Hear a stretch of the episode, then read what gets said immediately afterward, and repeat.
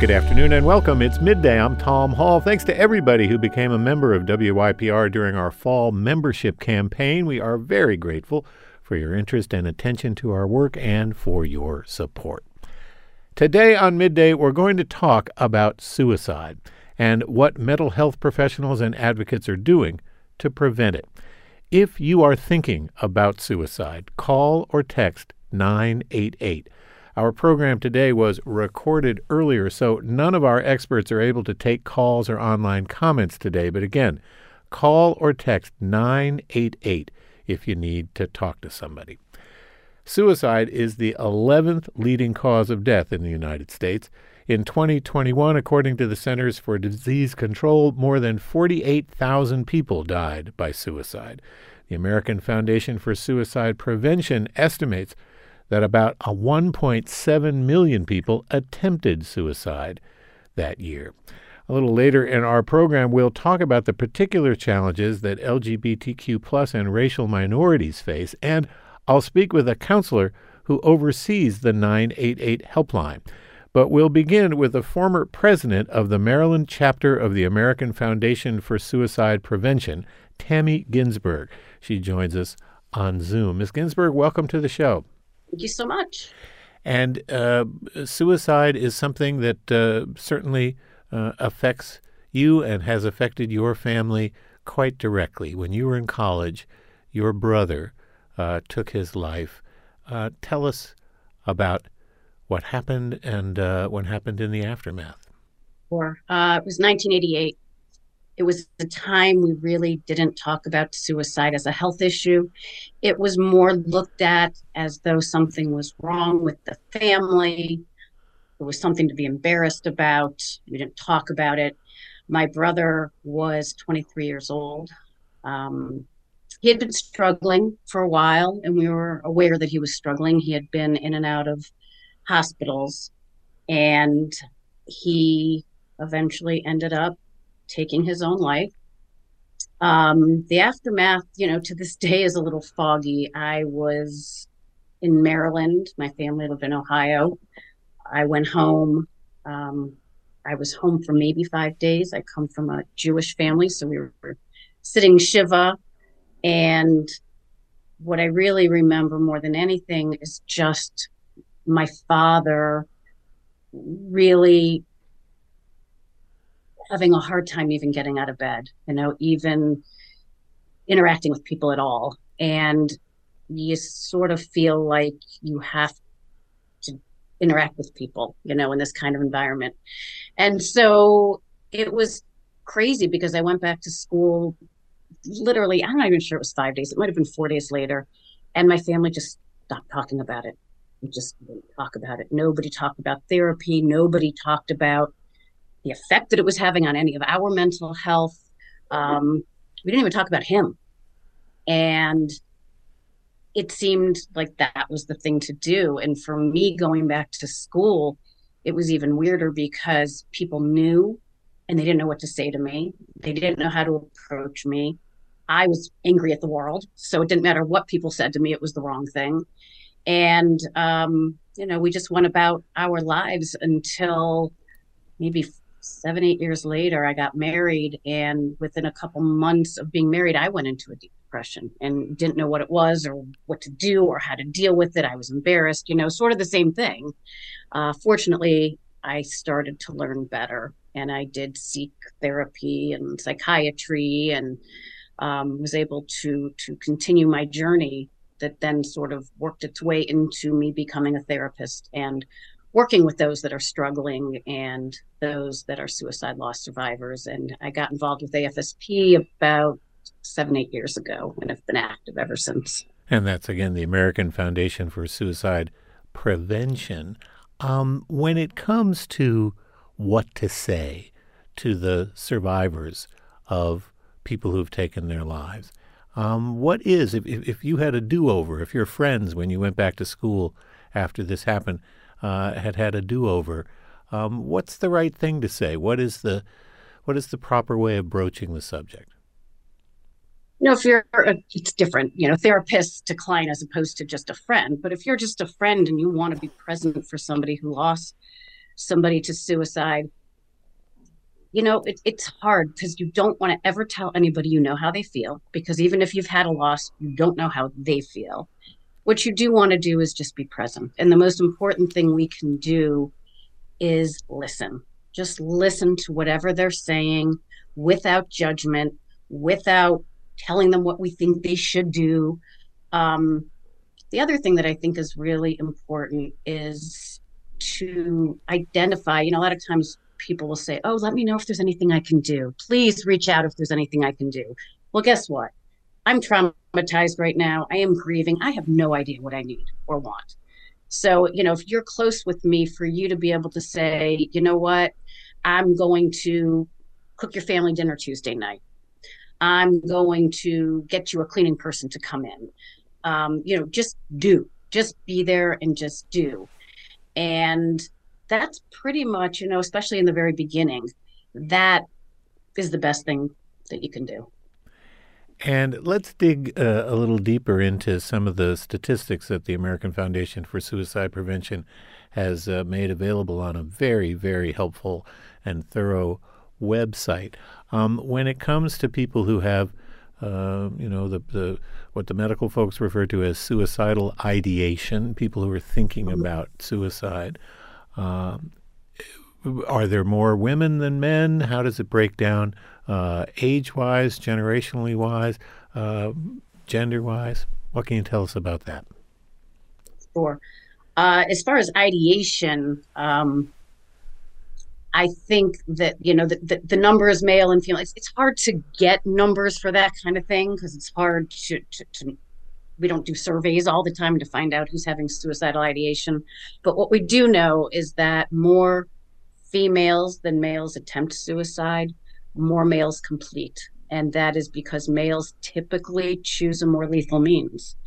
And you know this whole idea of people attempting suicide as a cry for help and then we just sort of don't pay any attention to them has got to stop because when somebody is thinking about suicide or somebody makes an attempt even if it is a cry for help it's a cry for help right They're, they they need something we don't go about something like that unless there's something serious going on with our mental health so we never want to discard somebody as, oh, that person is just, you know, looking for attention. If somebody's doing it to look for attention, they need attention, right? So so we have to pay attention to every time that somebody mentions that they're thinking about suicide. And people will let you know in their talk, their mood, their behavior. We just have to pay attention. And talk about what we should be paying attention to. You mentioned your brother uh, had actually been hospitalized uh, a few times. That's obviously one uh, very sure sign that, that he was struggling. But for those who aren't hospitalized, uh, for those whose signs are a little more subtle, what are the what are the warning signs? What are the things that people can keep an eye out for? So people, you know, in my brother's case, he came right out and said it. He said, "I am going to kill myself." Not everybody will do that. Um, you know, he also locked himself in the basement and you know wouldn't come out he he was very obvious not everybody is that way and so sometimes you just have to pay attention if somebody starts to say things to you like i have nothing to live for or i i just feel so helpless and hopeless um, if they start to act in a way that just if somebody's real laid back typically and all of a sudden they're on edge all the time they're snappy that could be a sign. We never want to say that is definitively a sign because we don't know, but it is a possible sign. Somebody starts acting recklessly. And that's oftentimes because they're not actively suicidal, but you know, if you talk to them, they would tell you, I don't care if I die. You know, that would be okay with me. So it's really important, especially with adolescents, to really know your child because adolescents generally um, they'll isolate. You know, they come home from school, they go up to their room. We don't necessarily know what they're doing in their room. But for a lot of teens, that's normal. They're doing their homework, they're talking to their friends, it's healthy. But sometimes it's not. And we don't know what they're doing up in their room. And they could be looking for a way to hurt themselves. They could be Googling, you know, on the internet. They could be talking to friends about it. We just don't know. So it's really important to just really know the people in your life so that you know what doesn't seem right. There's also the issue of when it happens, uh, a family member, the, the, the family or close friends, uh, spouses can feel very guilty, uh, feeling mm-hmm. like it's their fault. They didn't see the signs or they didn't intervene in a in an effective way. Um, how do you counsel people uh, who may be having those kinds of feelings if they are survivors of someone who's taken his or her own life? Well, one thing we know for sure is that it's nobody's fault. In in 95% of cases, there is an underlying mental health issue. Sometimes we're aware of it and sometimes we're not. And by the way, there are times when somebody will take their life and they never, it wasn't that anybody missed anything. They were so good at masking it. You know, you can't mask a broken leg, but you can mask your mental health. And that is when it is the most frustrating. So the first thing that I say to people is, it's not your fault. Now that's easier said you know, th- th- than, than internalized. But that is the truth is that if there was something they could do, they would have done it, right? If, if, if they knew about it, if they could have done something, they would have. So to understand that, you know, you'll have somebody who said, well, but I was working all the time and maybe I wasn't around enough and I didn't pay enough attention. It's still not your fault. So, you know, just letting them know and, and, and it's a process. It, it really is a process. Losing somebody to suicide is different than so many other ways of people dying in that it's there's a lot of questions around it. We don't always know the answers and not everybody leaves a note. So there are times when we're not even sure if it's a suicide. You know there are many overdoses that we don't know if they're suicides. Um, so it, it's really just letting the person know it's not their fault and they get to grieve however they need to grieve. They get to feel whatever they need to feel. I'm not here to tell you don't feel guilty or tell you how to feel. I'm just here to let you know it's not your fault. And um, you know, and, and, then we just continue to process it and process it and process it. But it's a long, it's a, it's a journey. You don't, it's not something you ever get over. You know, it's a journey of healing that lasts forever. Tammi Ginsberg is a former president of the Maryland chapter of the American Foundation for Suicide Prevention. Again, if you are having thoughts of suicide, dial the helpline 988. You can either call it or text it, and someone will be there to speak with you and offer you help. So, um, Ms. Ginsberg, uh, I interviewed Jamie Raskin, congressman from Maryland, a couple of years ago when he wrote a very profoundly moving book uh, about his career in politics and the suicide of his son, Tommy. And one of the things that he and his wife struggled with, and, and Congressman wrote about it so movingly, was they were afraid to bring it up with their son when they saw signs, when they saw indications that Tommy may have been thinking about suicide. They were afraid to bring it up for fear that it might plant the idea in his head. And I bet that that's not a singular occurrence uh, with families and, and loved ones of people uh, who are, are thinking about this. Um, talk about uh, how to talk about what, what the right way to bring it up is uh, and uh, you know what that can do the benefits of doing that. It is absolutely imperative that if we think that somebody is struggling or might be thinking about suicide that we have that conversation. And we do it in private. And we don't we never want to just say directly i think you're you know thinking about this it's more letting them know what you see. You know, I've noticed that you, you haven't been, if there's somebody who regularly goes to church, you haven't been at church in four weeks, and I'm a little bit concerned about you, or I've noticed this, or I've mo- noticed that. Start that conversation and then say right out there, are you thinking of hurting yourself? What that does, and we know it from research, it does not put the idea in somebody's mind. If they're already thinking about it, They're already thinking about it. You're not putting the idea in their mind. But what you could do by asking that question is allow them to talk. When somebody is contemplating suicide, oftentimes the thoughts are ruminating and ruminating in circles in their head and they have no way to get it out. You just became a safe person. When you ask them and, and they felt safe saying to you, Yeah, you know what, I, I have been thinking about it. And as long as you don't react in a kind of way, if you're like, Okay, well, tell me more about that, you have just allowed them a safe place to talk about it. You may have just saved a life simply by listening and listening and not interrupting and not giving advice, just letting them know that you are actively listening to what they said and that it's okay. And it's really important to start normalizing suicide and mental health as health. There is no separation between mental health and physical health. They are one. Health is health. And we can talk about it that way, destigmatize it, and let people know it's okay to feel whatever they feel. We can really, hopefully, start to reduce the number of suicide attempts. Tammi Ginsberg is a former president of the Maryland chapter of the American Foundation for Suicide Prevention. Ms. Ginsberg, thank you so much for your time and uh, really valuable perspective. I appreciate it. Absolutely. Thanks for having me. And if you'd like to help the American Foundation for Suicide Prevention, there are a number of walks coming up next month. That's how they raise money for continuing their work. There's one in Hagerstown on October 7th. Frederick will have a walk on October 14th. On October 21st, there's one in Laurel. And here in Baltimore, there's a walk on October 28th. Again, if you are having suicidal thoughts, call or text 988. There's someone at that number who can listen and who can help. Coming up, a conversation with a psychologist and researcher whose focus is on racial minorities and members of the LGBTQ plus community. Dr. Ethan Mereish of the University of Maryland Department of Psychology joins me after a quick break. It's midday. I'm Tom Hall. Stay with us.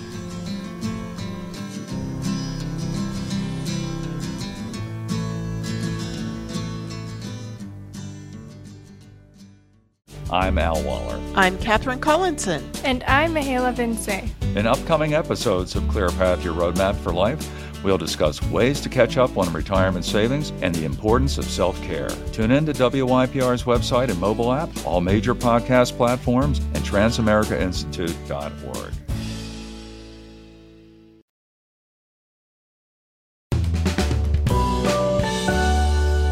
welcome back. It's midday. I'm Tom Hall. If you've just joined us, we're devoting today's show to conversations about what mental health professionals and advocates are doing to prevent suicide. If you are thinking about suicide or if you're facing challenges that are difficult to cope with, call or text 988. That's a helpline where you can talk things through with people who will listen and who can direct you to resources if you need them.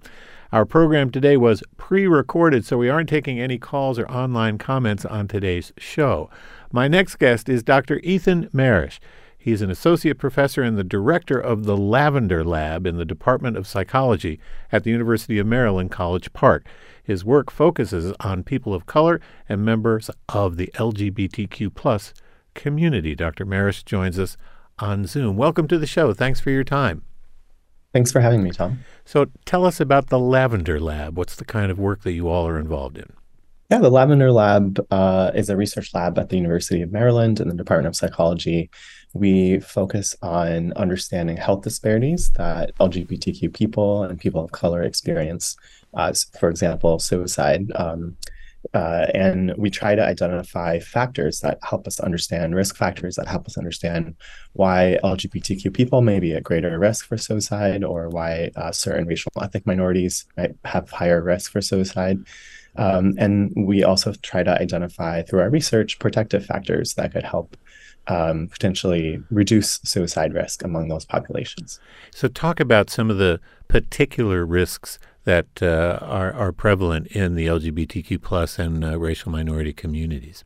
Absolutely. Um, first, just to highlight, uh, uh, just bringing some stats to share with you uh, in in Maryland, for example, just to kind of highlight how severe this problem is. Uh, when we're talking about suicide, especially for LGBTQ youth. Um, so, in the state of Maryland, they uh, conduct a survey of youth uh, pretty regularly, I think every other year. uh, and, and uh, it's a survey of high school and middle school adolescent, uh, high school and middle schoolers across the state. And um, these surveys consistently show that lesbian, gay, bisexual adolescents are almost three times greater, have a three times greater risk for suicide compared to their heterosexual peers. So, for example, um, just in their 2021 survey, 42% of LGB high schoolers in the state of Maryland considered seriously considered suicide in the past year versus 14% of heterosexual high schoolers. Wow. Uh, so that's, a, that, how, that's a huge disparity, isn't it? Yeah, 42% to 14. Wow. Mm-hmm. Exactly. Yeah. So it's pretty dramatic uh, and and very very concerning. Um, and so going back to your question in terms of what are some risk factors, we know from decades of research um, stigma that LGBTQ youth experience related to uh, their their sexual identity or gender identity. Uh, so, you know, from uh, bullying, harassment, discrimination, microaggressions that are homophobic or transphobic, we know those uh, serve as risk factors for suicide. Um, and uh, stigma also um, exists in in the school in terms of creating lack of safety in school environments, uh, and and that can also be internalized uh, and and become a risk factor for suicide and poor mental health outcomes. Um, so so typically we think about experiences of stigma or oppression as a source of stress, and these stressors serve as a risk factor for suicidality for LGBTQ youth and also for uh, youth of color.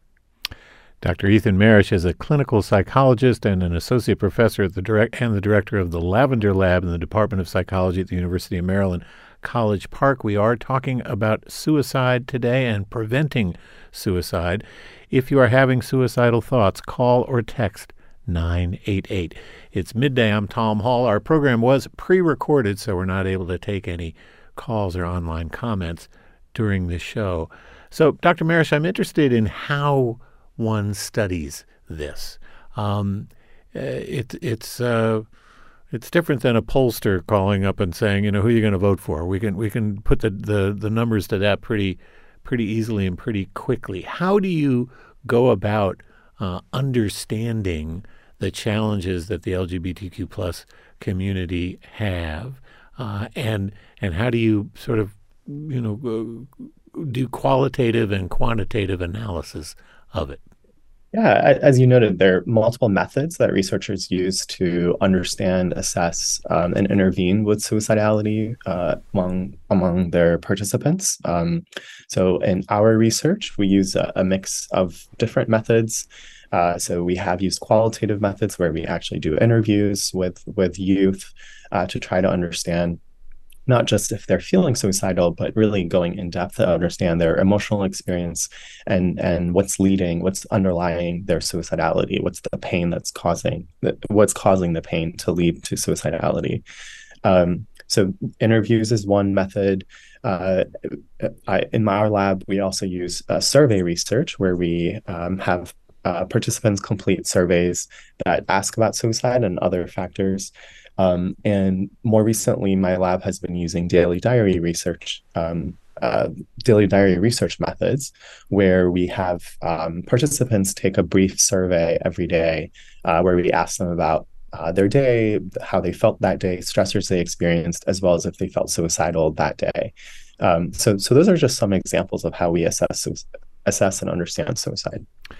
What is the best what are the best practices for treatment of somebody who is thinking about suicide? When you get to that point, um, uh, you're a clinical psychologist, you see patients, and then you do all of this research. Um, what does the data say about the best way to treat folks uh, who are struggling in that way? Yeah, um, thankfully, we do know that there are efficacious treatments out there that can really make a difference uh, in people's lives and reducing their suicidality. Um, I think Tammi mentioned some really great ones, sort of outside of as great interventions that can exist outside of a treatment session. Um, but if, if someone is meeting with a therapist um, or uh, of, of some sort, either a psychologist, social worker, or other mental health professional, um, there are different approaches that can can be used. Um, first is we we uh, thoroughly assess uh, suicidality to understand uh, its severity, uh, sort of someone could have a thought of suicide, but doesn't mean they're in a attempt suicide. Uh, so, so part of the work is first just to have a thorough assessment of how uh, of imminent risk um, and related to suicide. Once that's uh, completed, uh, that assessment is completed, uh, typically mental health counselors will then want to understand um, risk factors and underlying and, and, the underlying factors that are leading to suicide and that often becomes a big uh, focus of, of treatment or interventions in a therapeutic context uh, given that uh, there's usually underlying factors that make someone feel suicidal like like depression or other mental health conditions. Um, the other piece is is creating uh, a uh, a, a, safety plan with with clients and patients. Uh, so sort of uh, thinking about who they can go to for help if they're feeling suicidal, what can they do in the moment if they're feeling suicidal, who can they call, a helpline, what uh, skills they could use to manage and help them regulate their difficult emotions uh, to help prevent them from acting on their thoughts of suicide. Um, and if if someone is um, feeling very suicidal and unsafe and might have a uh, a plan or a method, um, then uh, maybe uh, stepping up their level of care to maybe uh, going to a psychiatric hospitalization might be more appropriate, depending on what what a person is presenting with.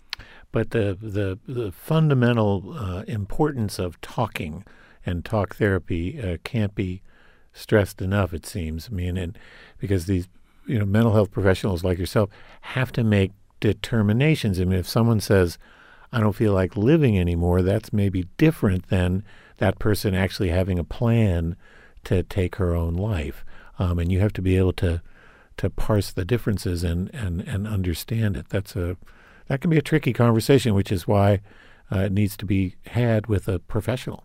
Exactly, exactly. Um, I think it's it's an important conversation to be had with friends, family members, um, anyone who can be a good support. Because uh, we, as as Tammi mentioned, it's so important um, to be able to give space for people who may be feeling suicidal uh, and really affirm and validate their feelings.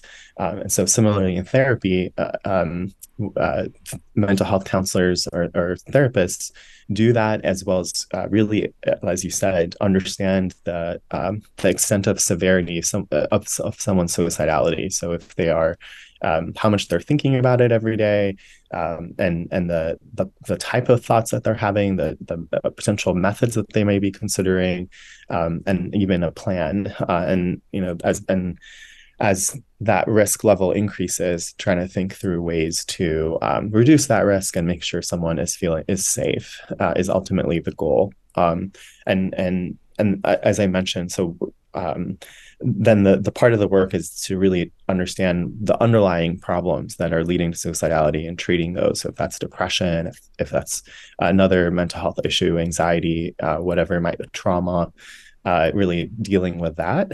Um, and then, and, and, part of that is also helping an individual um, identify reasons for living uh, and actively working to resist those urges of suicide. What's the key to prevention? Uh, obviously, it's going to happen in a number of different ways and uh, from a number of different sources. Uh, what's top of mind for you when it comes to ideas, public policy, uh, what uh, the medical community can do, what communities can do to prevent suicide? I think that's a great question. Um, there are a lot of factors that we know work well for prevention. Um, uh, at a, a, basic levels is, is screening for it. So actually asking the questions. Uh, so that might be for um, uh, a young teen or a child going to, with their with their parent to uh, their pediatrician, and so having you. Um, routine screenings for suicide as part of their visit while they're waiting in the waiting room. Uh, if someone's going to the ER, having uh, routine screenings of everyone who's going to the ER for whatever reason, uh, just being able to screen is really important in that way because then you can uh, catch someone who might be feeling suicidal early on and intervene uh, quickly. Um, so screening is a really important piece. Um, the other piece is, is related to intervention is is um, educating people about mental health issues, about suicide. Uh, so, for thinking about for teens specifically, since a lot of my research focuses on adolescents, is um, educating parents, educating school staff, and educating teens about how about signs of suicide and how can they help their friends or classmates if they're noticing signs of suicide or, or a severe mental health issue. Uh, so education is really important. And part of that education is also uh, destigmatizing mental health issues and mental health disorders uh, as a way to uh, reduce stigma related to that, and which then allow for more um, uh, healthy conversations about mental health. Um, and then uh, for me, I, uh, given my research focuses on LGBTQ youth and youth of color, thinking about how we also address prevention in terms of uh, uh, stigma related to racism or or um, racism as a form of stigma or or homophobia or transphobia. So how what policies uh, that at schools, communities, um, counties, even and at the state level and even at the federal level that we could create to reduce racism, address structural racism, as well as reduce other forms of oppression like like heterosexism and, and transphobia.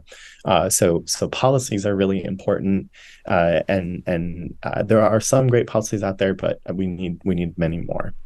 And of course, you know, just this year alone, some 500 bills or so have been introduced uh, that are considered anti-LGBTQ plus, and people have to understand that those have a direct impact on uh, some of these young people who are, uh, you know, really challenged and, and, and feeling feeling bad. It's it's uh, you know, public policy matters, doesn't it? It does, yeah. I appreciate you bringing that that statistic. Um, sadly, yeah, just in just this year, um, in 2023, as you mentioned, over 500 bills have been introduced uh, that target LGBTQ people, um, and over half of those target transgender people specifically.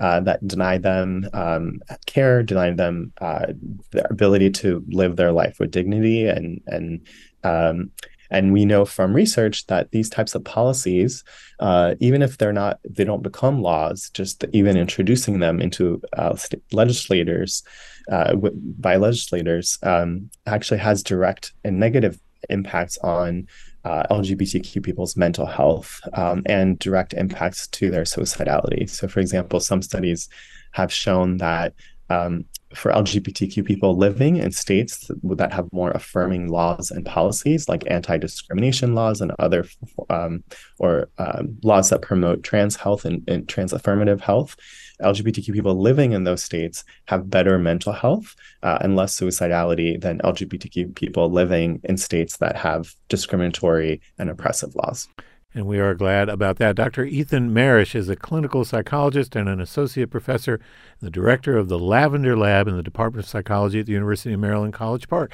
Thank you for your time. I'm really grateful. Thank you so much for having me. And again, if you are having suicidal thoughts, call or text 988. Someone is there to help.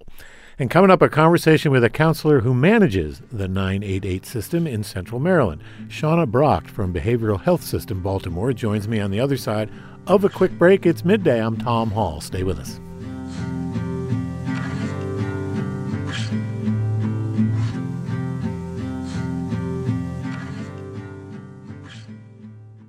I'm Al Waller. I'm Katherine Collinson. And I'm Mahela Vince. In upcoming episodes of Clear Path Your Roadmap for Life, we'll discuss ways to catch up on retirement savings and the importance of self care. Tune in to WYPR's website and mobile app, all major podcast platforms, and transamericainstitute.org.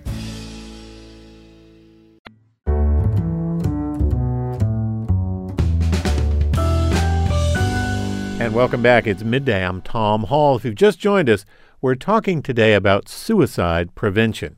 If you are thinking about suicide, call or text 988. You'll connect with someone who can help. My next guest is Chauna Brocht, a social worker who is the director of crisis services for Behavioral Health System Baltimore. She coordinates the 988 helpline in Baltimore City, Baltimore County, Howard County, and Carroll County. Chauna Brocht joins us on Zoom. Welcome to the show. Thanks for your time. Thanks for having me. So, talk about the work of Behavioral Health System for Baltimore City. Um, as I understand it, you are not a service provider directly, um, but you help coordinate services that folks need. That's right. Um, we are the local behavioral health authority for Baltimore City, which means that we work with the state to manage mental health and substance use services um, that are either reimbursable for insurance or funded by grants.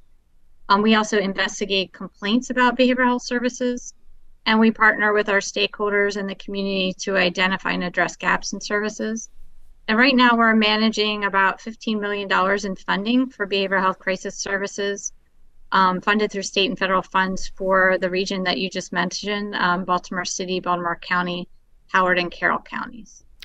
And talk about the 988 helpline. It's been up now here in Maryland for about a year, uh, and you all uh, were the folks that uh, that stood it up. Uh, tell us tell us how it works. Sure. Um, I'll give a little history as well as um, Tammi mentioned earlier. You know, 25 years ago, people didn't really talk about suicide. And that really started to change um, in the early 2000s. In 2005, the National Suicide Prevention Lifeline was created. Um, there's been a lot of research about how the these kind of uh, lifelines help people feel better, help them feel less suicidal. Um, and so, a little over a year ago, the the one eight hundred number that used to be the lifeline became nine eight eight, and so that's all over the country. Um, that 1 800 number still exists if people have it, or they can, if they have a local crisis number, those numbers still exist. But we're really trying to move people towards 988 so that people can get services wherever they go in the country. Um, when you call 988, it's a, a series of sub networks. Um, so it doesn't go to a national number. You're going to get connected to your local um, your local call center, uh, unless you have um, you press one for veterans, then you go to a national veterans line. Or if you press two for Spanish, then you go to a Spanish speaking line. Or if you press uh, three for LGBTQ youth, you go to the Trevor Project, which has been around a long time, um, uh, that serves LGBTQ plus youth. Um, and coming soon, if you dial in through a video phone, you'll be sent to a a counselor who um, will counsel you in American Sign Language. So we're very excited that that service is coming soon. Give us a sense of the scope of people who um, are calling 988. But, but how many calls do you get in a typical month? In our region, uh, we're getting uh, actually close to uh, 2,000 calls on 988 um, a month. Um, so that's in in our in the four jurisdictions that we talked about earlier. Um, statewide, it's about 51,000 call, calls a month, and that's up 28% over last year when um, it shipped over from the 1 800 number to, um, to 988. And recently you added text as an option for people uh, using 988. Um, yes. What what happens when you text 988? Is it the same thing that happens uh, when you call 988? Yeah, you're you're you'll be you'll reach a um, a trained mental health counselor just like you would if you called. A lot of the people who use text tend to be younger, younger folks, and um, those calls tend to be a little bit more um, I guess people more in severe crisis tend to reach out through through text. Um, really, you can call 988 or text 988 for for any reasons. It doesn't have to be a suicidal crisis. We try to reach people before they get to that point. So if you are having feelings of grief, um, you're going through a divorce, you have work stress, any kind of um, if you have substance use concerns, any kind of concerns, if you just really need somebody to talk to, that's what we're here for. Um, all calls are free and confidential. Um, can you give us a sense of uh, the percentage of calls, for example, that are about suicidal ideation as opposed to other problems? Yeah, about eight percent are are from is what we're seeing so far are due to suicidal ideation. But as you say, uh, the the nine eight eight helpline can be used for you know when when folks just need somebody to talk to and and to work some things out and to to talk things through. So your your counselors, uh, the the folks who are answering these calls and answering these texts. Um, but first of all, when it comes to text versus calling, is there a different approach to how the the counselor responds via text as opposed to calling? Um, I I think they're trained in under the same um, American uh, Society for Suicidality, um, the same strategies. I think they would use more abbreviations and that sort of thing as, as people tend to do with text. But other than that, um, it's it's a conversation just like you would have on a phone. Mm-hmm.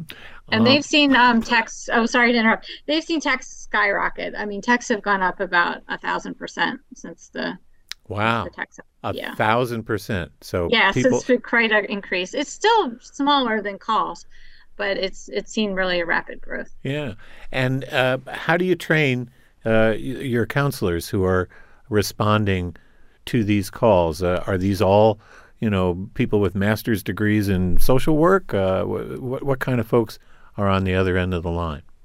No, people come from all different backgrounds. Um, we have a lot of people who have uh, lived experience either with uh, mental health or substance use uh, um, themselves.